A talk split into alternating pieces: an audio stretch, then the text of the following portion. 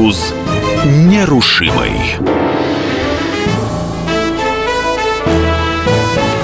Здравствуйте, программа «Союз нерушимый», программа для тех, кто вырос в Советском Союзе, но ничего о нем не знает. В студии Иван Панкин, мой гость Армен Гаспарян, журналист, писатель, автор нескольких книг по истории. Здравствуйте, Армен. Здравствуйте. А, поговорим мы с вами про Николая II. 18 мая 1868 года родился Николай II. Предлагаю а, поговорить о некоторых страницах его биографии, ну, в основном, конечно, о периоде до становления советского государства, ну, на стыке империи. Вот такой такой период на стыке империи, как раз когда Николай II отрекся от престола. Вот ваше мнение. Он отрекся от престола официально сам, либо его заставили? Я напоминаю вам, что примерно год назад прокурор Крыма Поклонская сделал громкое заявление о том, что его заставили отречься от престола, и отречение это законным считать нельзя. Ваше мнение? Это очень распространенная точка зрения, пришедшая к нам из э, недорусской миграции. Впервые она там прозвучала в работах известных иммигрантских конспирологов. Это было у Якоби, было у Кобылина, было у Познышева и многих других. Имеет она, конечно, под собой действительно богатое поле, потому что очень легко рассуждать, что вот пришли, значит, какие-то непонятные люди, обманом потребовали у Николая II отречения. Николай II во всем разобрался, написал карандашом, дал такой месседж потомкам, и поэтому мы все разоблачили. Я хочу напомнить, что отречение государя-императора принимали два человека. Гучков и Шульгин. Оба убежденные русские националисты, оба убежденные русские монархисты. И того, и другого в эмиграции и э, еще в годы гражданской войны обвиняли во многом. Но никто из современников не договорился до того, что эти люди участвовали, с одной стороны, в гигантском историческом подлоге, да, выдавая несуществующее отречение за подлинное, а с другой стороны в том, что они обманом выбили у Николая II отречение от престола. При отречении от престола присутствовал министр двора граф Фредерикс. Он в 20-х годах уехал из Советского Союза и жил в Финляндии. Рядом со своим другом, по сути дела, свитским генералом Маннергеймом маршалом Маннергеймом. Генерал э, графу Фредериксу ни один человек не мешал сказать, что, дорогие друзья, произошла действительно невероятнейшая подлость. У государя-императора обманом потребовали отречься от престола. Ничего подобного граф Фредерикс не говорил. И, наконец, э, самый важный пункт по поводу э, карандаша, да, вокруг которого все время идут эти вот странные Что инсинуации. нельзя карандашом подписать официальный документ, Значит, тем более такой важный. Я вам могу авторитетно сказать, что существует такая организация, как Государственный архив Российской Федерации. Существует уже достаточно давно. Там есть куча документов, подписанных Николаем II э, карандашом. Поэтому не надо рассказывать о том, что это был первый случай в жизни, когда Николай II подписывал что-либо э, карандашом. Но это... должен же быть какой-то специальный пункт о том, что официальный документ можно подписать э, карандашом. Обычно же подписывают чем? Пером, чернилами. Ну, я говорю о том периоде. Часто есть Потом, э, ручка. По, по сути, обводили это все, и было нормально. То есть нету абсолютно... Э, это нормальная практика для того времени. Конечно. И Поэтому не, не, она пользовалась популярностью повсеместно. Любой чиновник ну, мог поставить Достаточно карандашом. много документов Николая II подписано карандашом. Ничего... Только Николая II. А, нет, другие, мы, а что касается нет, других мы же, чиновников? Мы же с вами говорим про Николая II. Другие чиновники нас с этой точки зрения вообще никоим образом не интересуют, потому что они не, не включены вот в этот а, громадный такой вот постисторический бум, было отречение, значит, от престола или нет. Еще раз, у Николая II это было, поэтому здесь нету, по сути дела, предмета для разговора. Понятно, что это очень красивая теория, да, о том, что нашлись два негодяя, которые, значит, э, выбили из Николая II отречение, и все. Тогда у меня возникает следующий вопрос. Значит, дорогие друзья, да, у нас, как известно, помазанник Божий был. Николай да, II, да. Да. За 4 года до этого страна торжественно отметила 300 лет царствующему дому Романовых. Все верно, да? Объясните мне, пожалуйста, почему тогда, после отречения Николая II, только один человек нашел в себе смелость и принципиальность, и с этой точки зрения к нему вообще нет никаких вопросов. Граф Келлер, который не согласился с отречением, где были все остальные? Наверное, очевидно, да, что для наших э, с вами предков, да, этот вопрос не стоял в принципе. Граф Келлер поступил так, как ему велела совесть. Он искренне, он и умер с последней мыслью о русском царе. К нему нету вопросов, но ко всем остальным-то они есть, наверное. Ну хорошо, Армен, тогда э, как вы сами относитесь к решению Николая II о том, что он подписал отречение? Зачем он это сделал? Прав он был? Николай II заботился прежде всего о своей семье, его можно понять. Он был невероятно преданный с этой точки зрения. С одной стороны семья, с другой стороны государство. И он прежде всего царь, а не отец.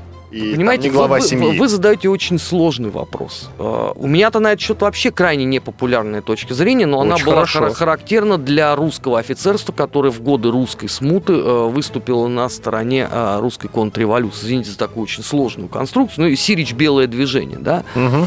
Протеерей Дроздовской офицерской дивизии э, Будков в свое время произнес блестящую фразу.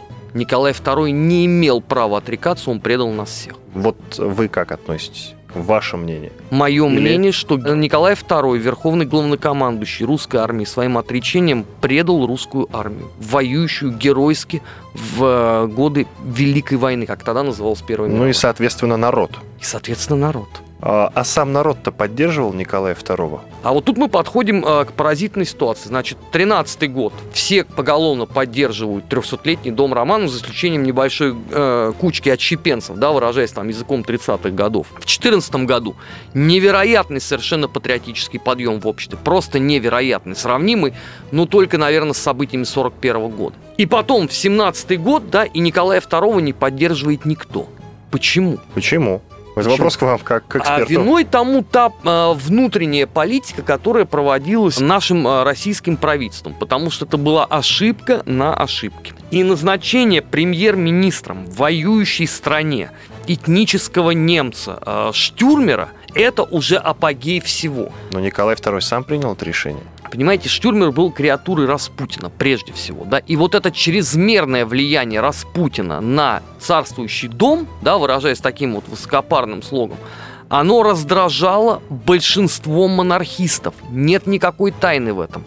Даже в эмиграции ходила а, фраза, что все а, мыслящие монархисты ненавидели и презирали Распутина. Не надо из Распутина делать теперь вот такой столб русской монархии. У нас тоже отдельные авторы договорились до того. Это позор был. И все монархисты его нормальные ненавидели. И непосредственно давайте вспомним, кто убил Распутина. Это что, либо Бранштейн с Иосифом Джугашвили подсуетились? Нет. Пуришкевич, Юсупов. Убежденные, последовательные монархисты. Пуришкевич-то и умер, в общем-то, монархистом. Армен, предлагаю сделать небольшую паузу. Я напомню, что это программа «Союз нерушимый». В студии Иван Панкин и писатель, публицист, радиоведущий Армен Гаспарян. Мы говорим про Николая II, о периоде до становления советского государства. Вот такой период на стыке империи, как раз когда Николай II отрекся от престола. Через 4 минуты продолжим. Союз нерушимый.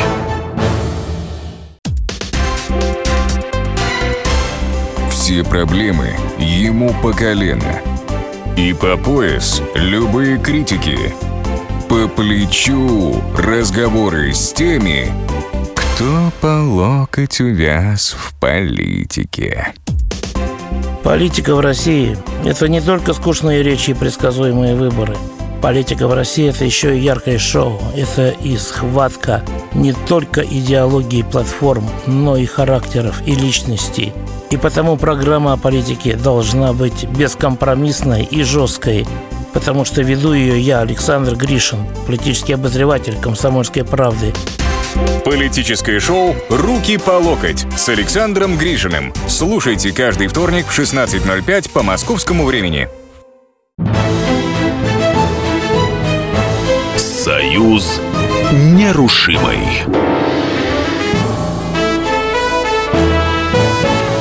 В студии Иван Панкин, писатель, журналист, радиоведущий Армен Гаспарян. Мы говорим про Николая II, о периоде до становления советского государства. Вот такой период на стыке империи, как раз когда Николай II отрекся от престола. Вот я несколько интересных э, мнений услышал от Армена по поводу того, что слишком уж близок был Распутин к царскому двору, к самому царю, и это как раз э, слишком сильно раздражало окружение царя, которое в итоге царя и предало. Или не Да предало. нисколько, не, не, столько, вернее, окружение царя, потому что Камарилия сама того стоила, выражаясь тем языком. И это раздражало прежде всего русских монархистов. Это такой неубиенный был абсолютно козырь для а, партии революционного а, типа, да, и, соответственно, для а, будущих членов прогрессивного блока Государственной Думы. Для монархистов это было, э, вне всякого сомнения, большим ударом. И э, у них были огромные проблемы с этим, потому что э, очень сложно, э, понимаете, что-то такое внятное говорить, если вам все время пытаются сказать, да посмотрите, что творится. Откуда все неудачи русской армии? Потому что шпионаж кругом. Императрица кто? Немка. Вокруг немцы. Еще раз Путин. А наша армия геройски гибнет. Вы знаете, какие потери понесла, например, Петровская бригада, это лейб-гвардии полки? Преображенский, Семеновский, при штурме только одной деревни Свинюхи. Это в Галиции, на западе Украины.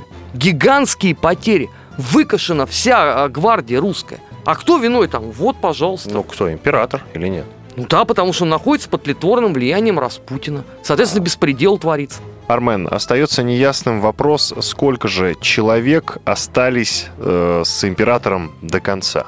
Давайте мы с вами э, поделим эту историю на две части. Значит, те люди, которые последовали за Николаем II, это одна история. Да? Есть люди, которые сохранили верность государю-императору и потом, условно, в годы гражданской войны очень сильно переживали о случившемся. Известны, например, слова основателя добровольческой армии э, Михаила Васильевича Алексеева, который он сказал... Э, так, будущему генералу Тимановскому о том, что если бы я знал, что произойдет, я, конечно, действовал бы совершенно иначе. Шанс спасти монархию был. Другой вопрос, что Николай II, я не знаю в силу каких соображений, может, он пацифист был в глубине души. Мы же этого тоже не знаем. В этом нет, кстати, ничего удивительного. У нас сменивший его князь Львов, он был толстовцем, поэтому что здесь говорить, да, премьер-министр воюющей страны толстовец. Потому что Николай II там какими-то такими же соображениями руководствовался. Ему несколько раз предлагали жестко подавить те настроения, которые царили в столице. Николай II всякий раз отказывался. При том, что у него под боком, по сути дела, Георгиевский батальон. Проблема, не надо с фронта кого-то снимать. Но он был миролюбив достаточно. При этом почему-то продолжал войну и сам ее развязал. Мы не могли не вступить в Первую мировую войну, потому что э, панславизм он появился задолго до того, как э, Николай II даже стал э, наследником престола, не то что взошел на него. Это был вечный, один из вечных э, векторов русской внешней политики. От этого никуда не деться. Поэтому с этой точки зрения мы были обречены во вступление в Первую мировую войну.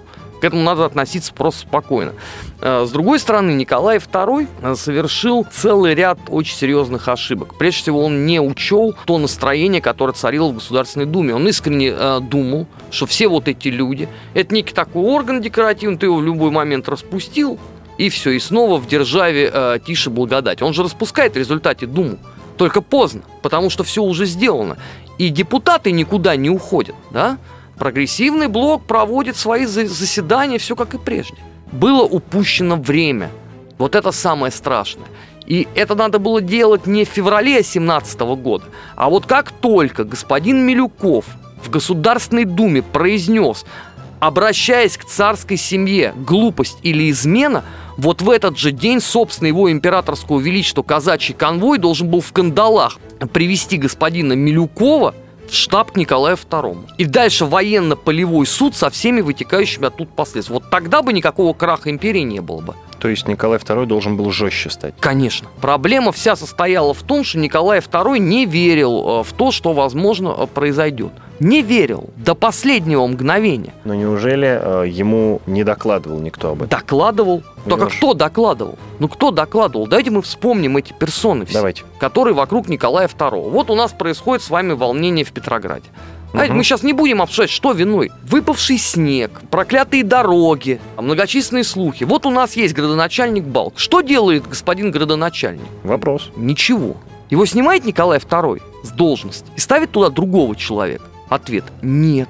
Вопрос, что делает э, контрразведка? То есть внутренняя политика э, была в застое, я правильно понимаю сейчас? Да, абсолютно. А почему? Почему Николай II не принимал никаких решений? Ну, он же это, видел это результаты, вопрос, это, это вопрос не ко мне, почему Николай II не принимал никаких решений. Ну, у вас, как у эксперта, наверняка есть некое мнение. А, мне кажется, что Николай II не придавал этому серьезного значения. Он искренне верил, а, что а, народ богоносец, никуда не денется да, и он будет верно служить русской монархии, что действительно происходило. Здесь же вопрос-то в другом, что этот самый народ-богоносец активнейшим образом развращали, что накладывало, в свою очередь, на неудачи на фронте, на проблемы в тылу. Проблем-то было гигантское множество. То есть кровавое воскресенье 905 года ничему не научил Николай Нет, II? конечно. Конечно, нет. Больше того, не научила даже деятельность всех предыдущих дум. И вот обратите внимание, да, Ленский расстрел. Рука не дрогнула, стреляли демонстрацию. Расстреляли, все, кровью затопили. А почему-то вот в ноябре 16 года проявили исключительную э, терпимость. Такая вообще политкорректность запредельная в воюющей стране. Никто не понес ответственность за то, что происходило в Государственной Думе. Больше того, ни один из депутатов-монархистов или фракции националистов, которые были представлены также широко в Государственной Думе, не вызвал господина Милюкова на дуэль. То есть даже они не придавали значения всему тому, что произошло. И все вот эти крокодиловые слезы в эмиграции, ах, сад мой бедный сад, это надо себя было по затылку бить за все то, что они сделали. Здесь нету предмета для разговора такого. Это абсолютный заговор э, политической элиты, блестяще осуществленный. При полном попустительстве всех сторонников э, существующего на тот э, момент политического строя в стране и при поразительном безволии власти. Хорошо, почему в феврале 17 года, вот она, февральская революция, она прошла достаточно удачно, но почему же толком э, власть, никто не из тех группировок, которые блестяще провернул революцию, почему никто толком февральской революции не воспользовался по итогу? Э, и Ну, только потому что после, после. Октябрьской революции, наконец-то, э, власть перешла более или менее там, к Ленину А, и нет. к его соратникам. Смотрите, все очень просто. Очень легко рассуждать о государственном строительстве в теории. Вот сидя в ресторане, ты великолепно Ну, или в одет, радиостудии. как да, бы, рядом а, красивые женщины, и вот ты рассуждаешь, как ты будешь э, строить э, матушку Россию. А потом выясняется, что народишко-то не того совершенно, и твои идеалы он, с одной стороны, не разделяет, а с другой стороны, ты не знаешь, что делать надо. И никто из э, первых членов Временного правительства, а равно как и второго созыва, и третьего не понимал, что надо делать. Ни один человек, будь иначе, этот хоть какой-нибудь документ бы, да, он отложился в памяти. А мы вот за каким решением не проследуем временного правительства, то одна глупость подлость и гнусность. Выпустили всех украинских самостейников из тюрьмы. Да? Откуда у нас сейчас проблема вот этой Украины возникла? Это вот все, пожалуйста, к временному правительству. Кто выпустил всех украинских самостейников из тюрьмы, как жертв политических гонений? Временное правительство. Кто уничтожил русскую императорскую армию? Да, конечно, Петроградский совет написал знаменитый приказ номер один. Вопрос, а кто его узаконил? Но это кто сделал? Лейба Бронштейн? Нет, конечно. Это сделал господин Гучков, военный министр. Он мог бы выйти бы к Зимнему дворцу и сказать, люди русские, мы с вами присутствуем при потрясающей гнусности и подлости. Я не хочу с этим иметь ничего общего. Я застрелюсь, чтобы мое имя не было запятнано этой подлостью по отношению к воюющей армии. Нет, пожалуйста, господин Гучков подписывает, армия разваливается. Кто виноват в этом? Да никто. никто. Как всегда, никто. Да? Идем Ну, дальше. просто уже крайних не найдешь. Не, почему крайне все известны. Мы просто... У нас же взгляд на это, да, с точки зрения э, классической советской идеологии. Да, что это временное правительство, мы его снесем, да, и будем строить э, наш новый прекрасный мир. А если мы начнем разбираться, что делало временное правительство, у нас с вами будут просто опускаться руки.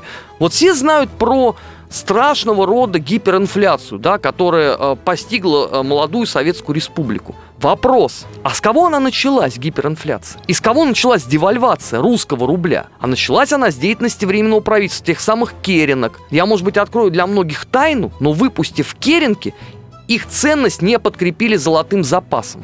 То есть это рулон бумаги. Да, это знаменитая история. Кто в этом виноват? Николай II нет.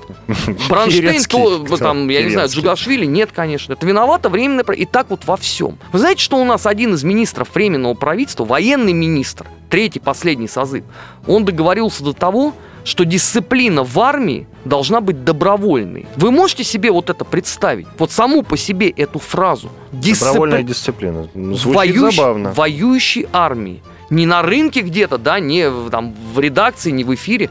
Воюющей армии, истекающей кровью в годы Первой мировой войны. Я напоминаю, что это программа «Союз нерушимый», программа для тех, кто вырос в Советском Союзе, но ничего о нем не знает. Мы говорим про Николая II, о периоде до становления советского государства. Вот такой период на стыке империи, как раз когда Николай II отрекся от престола. Через 4 минуты продолжим.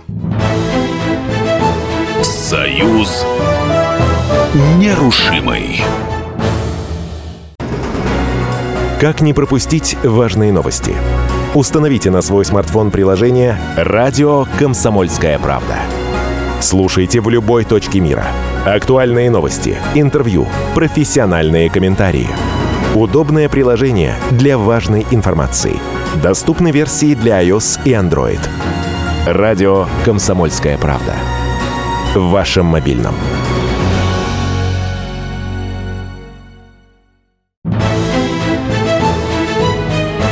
Союз нерушимый.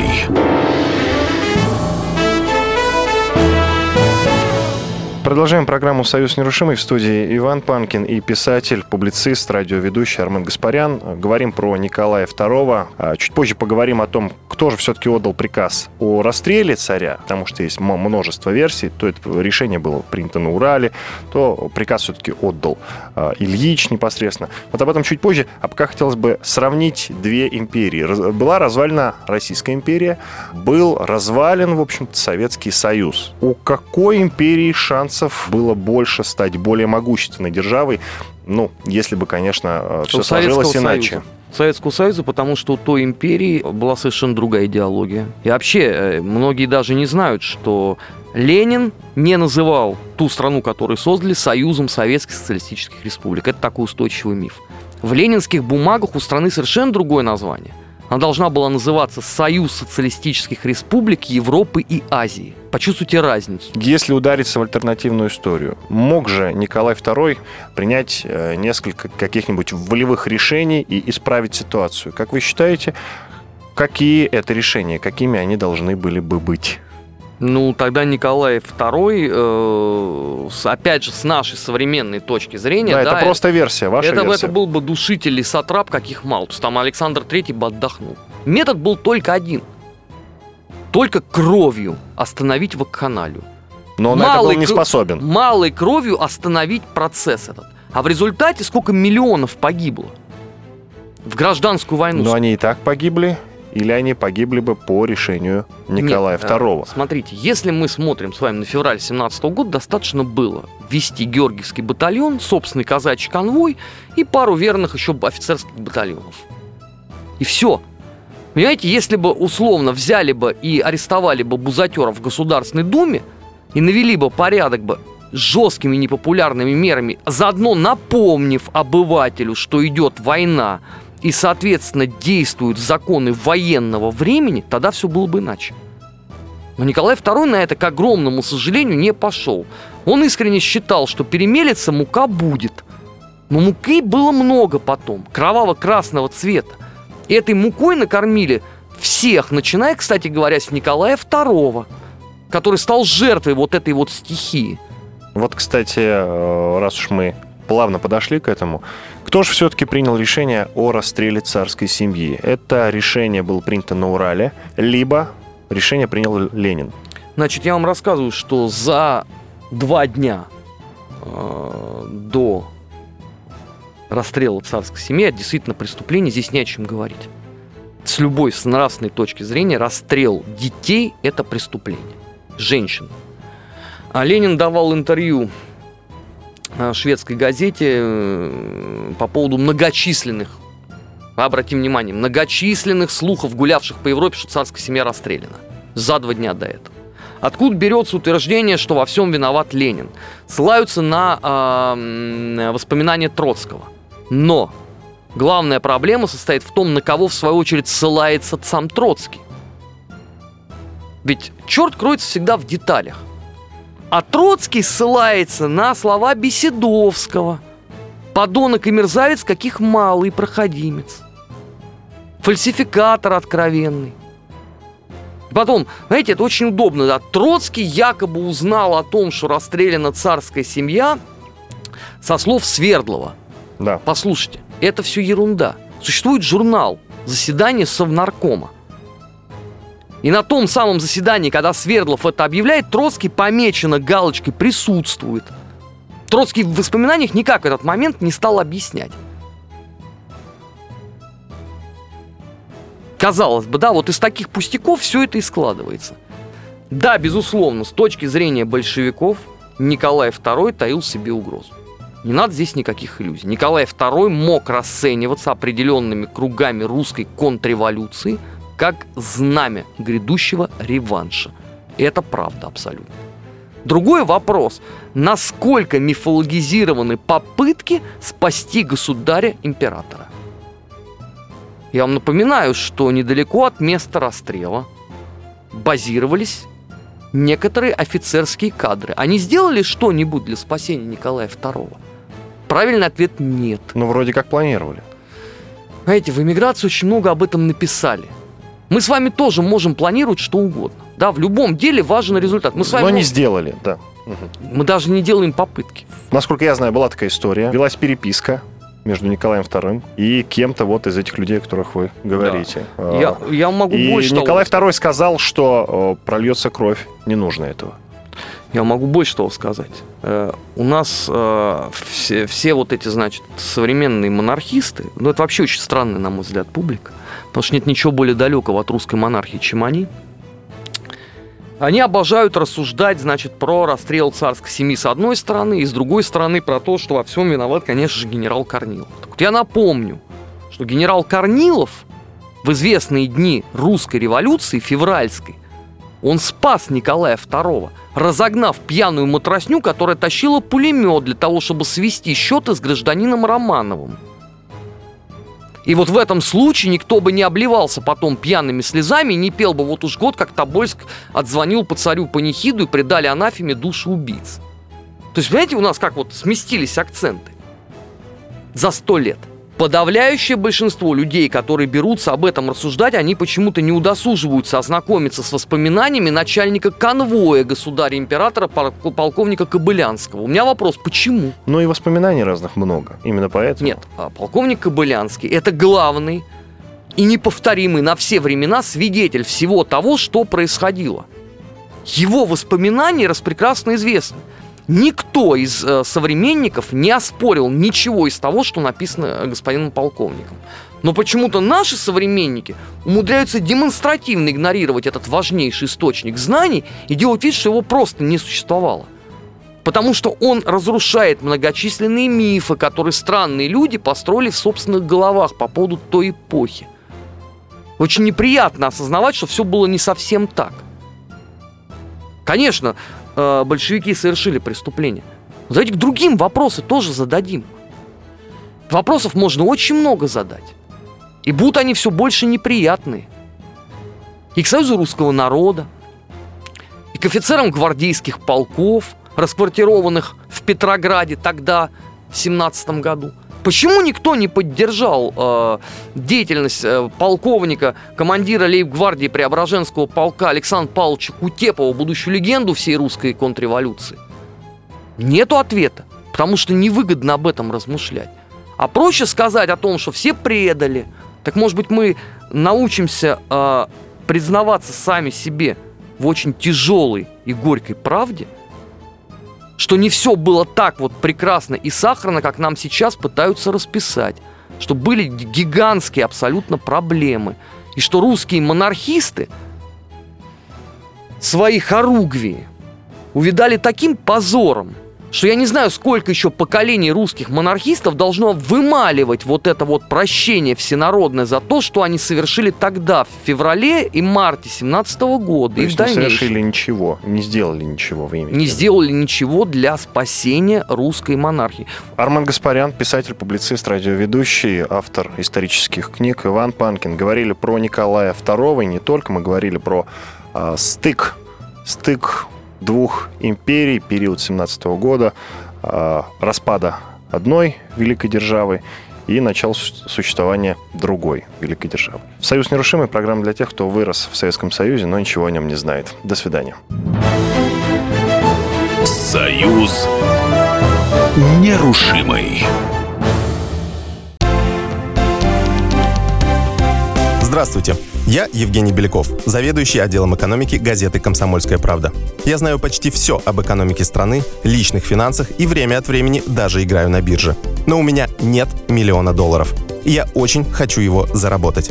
Поэтому каждую неделю в прямом эфире я буду общаться с тем, кто смог стать богатым и знает, как сделать богатым меня и вас. Встречайте новый проект «Миллионеры». Каждый понедельник в 3 часа дня только на радио «Комсомольская правда».